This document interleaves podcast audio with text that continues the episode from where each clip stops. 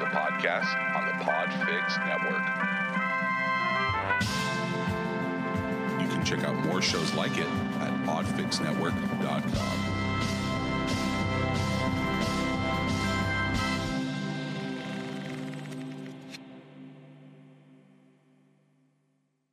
Please listen carefully.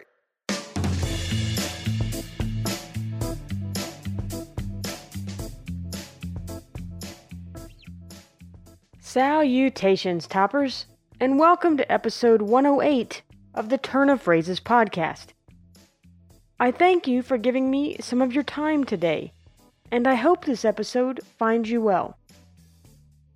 Today, we're exploring some secretive sayings, and I have no ado, so bring it on in close, and let's find out today's phrases, origins, history, and more.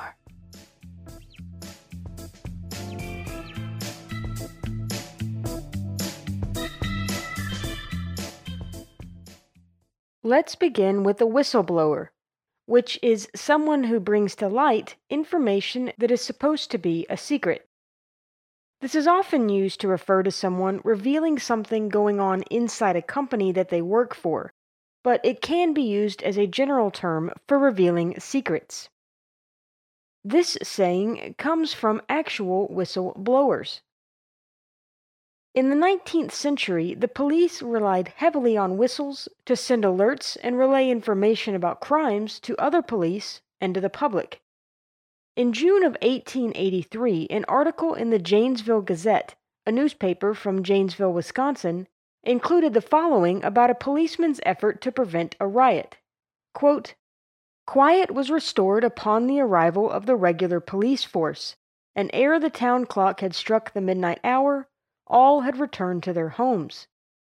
But the crowd of people were all willing to bet that McKinley was the champion whistleblower in America. Now, the saying is often attributed to Ralph Nader, an American civic activist.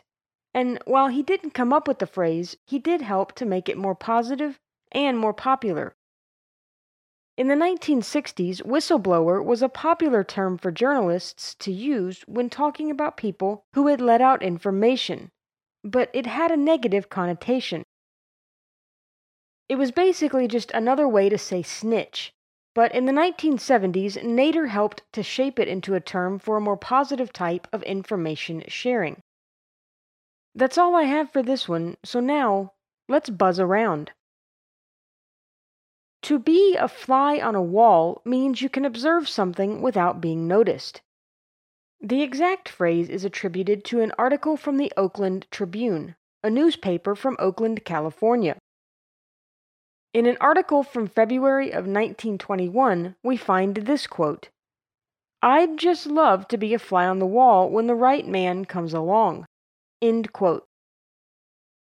The idea behind the saying, however, can be traced back much further into old timey times. Since at least the 16th century, flies have been used to refer to discreetly learning something you weren't supposed to know. Shakespeare used a precursor to this phrase in Romeo and Juliet, which was written in 1595. He wrote, quote, Who even in pure and vestal modesty still blush as thinking their own kisses sin but Romeo may not, he is banished. Flies may do this, when I from this must fly. They are free men, but I am banished. That may not really sound like it's connected to being a fly on the wall, but it's basically saying that Romeo wishes he could gaze at Juliet like a fly on the wall, as they are free to sit on the wall and gaze at her as much as they want. In 1711, we find a usage that sounds even more like the modern day phrase. Susanna Centlivre was an English poet, actress, and playwright. In her work Marplot in Lisbon, she wrote, quote, A letter. Would I were a fly now, that I might swoop down upon the paper and read it before his face. Lord, Lord, what would I give for an universal knowledge? It continued to be a popular bit of phrasing for many authors, and while the exact wording may have changed over time, the idea remained the same. a tiny fly can basically hide in plain sight and thus is able to observe pretty much whatever they want to in secret. As previously mentioned, the 1921 use in the Oakland Tribune seems to be the first use of the exact phrase in print, but this saying has a long history, and I'm sure it won't fly out of the vernacular anytime soon. Now I have a couple of turn of phrases tidbits for you. If something is off the record, then it means it's not official or able to be quoted. It's said in confidence and is supposed to be kept secret.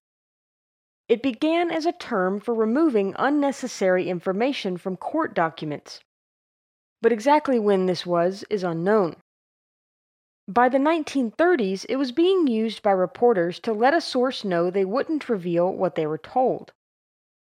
In November of 1932, in an article in the Daily Times News, a newspaper from North Carolina, we find the following about President Roosevelt Quote, He said that he was going to talk off the record, that it was mighty nice to be able to talk off the record for a change, and that he hoped to be able to talk off the record often in the future.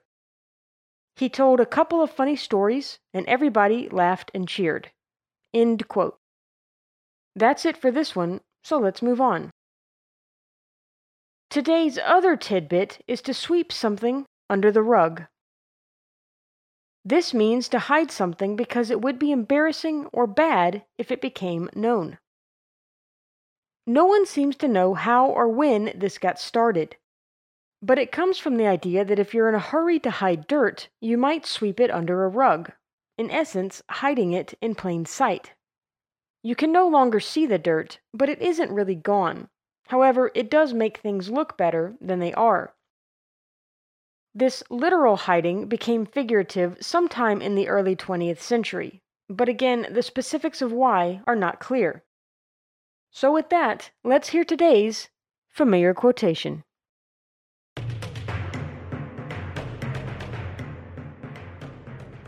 Toppers, today's familiar quotation is from Roald Dahl.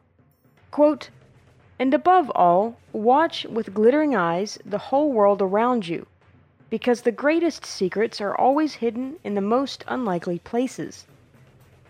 Those who don't believe in magic will never find it. End quote. Thank you, Mr. Dahl, for giving us today's familiar quotation.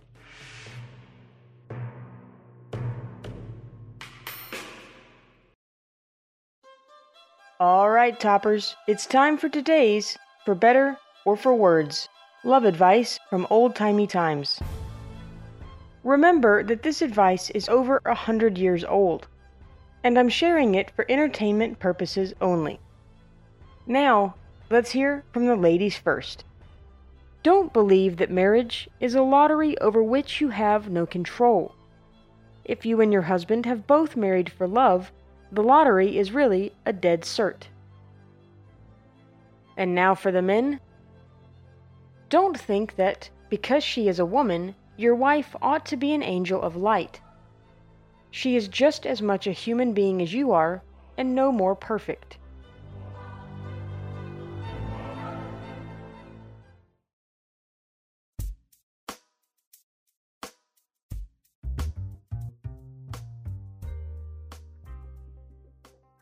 All right, toppers, that's going to do it for episode 108. Thank you for lending me your ears today to turn some phrases. As I always do, I hope you enjoyed the episode and that you learned something along the way. Check out my website, turnofphrases.com, to find out information about the show's social media, for details about the music I use in the show, and much more. Also, check out the show notes for links to the Podfix network and to my merch store. If you had a good time listening, please consider subscribing or leaving a rating and review. Last but not least, if you know someone who'd enjoy the show, please tell them about it to help spread the word. Thanks again for listening to the Turn of Phrases podcast. Researched, written, hosted, and produced by me, Brisky. Until next time, Toppers, it's no secret that I'm grateful to you for listening. Toodaloo.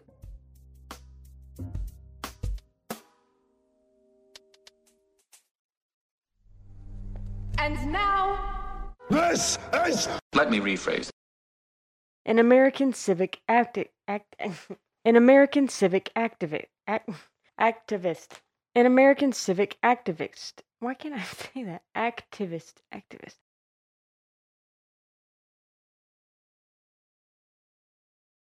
In seven, no.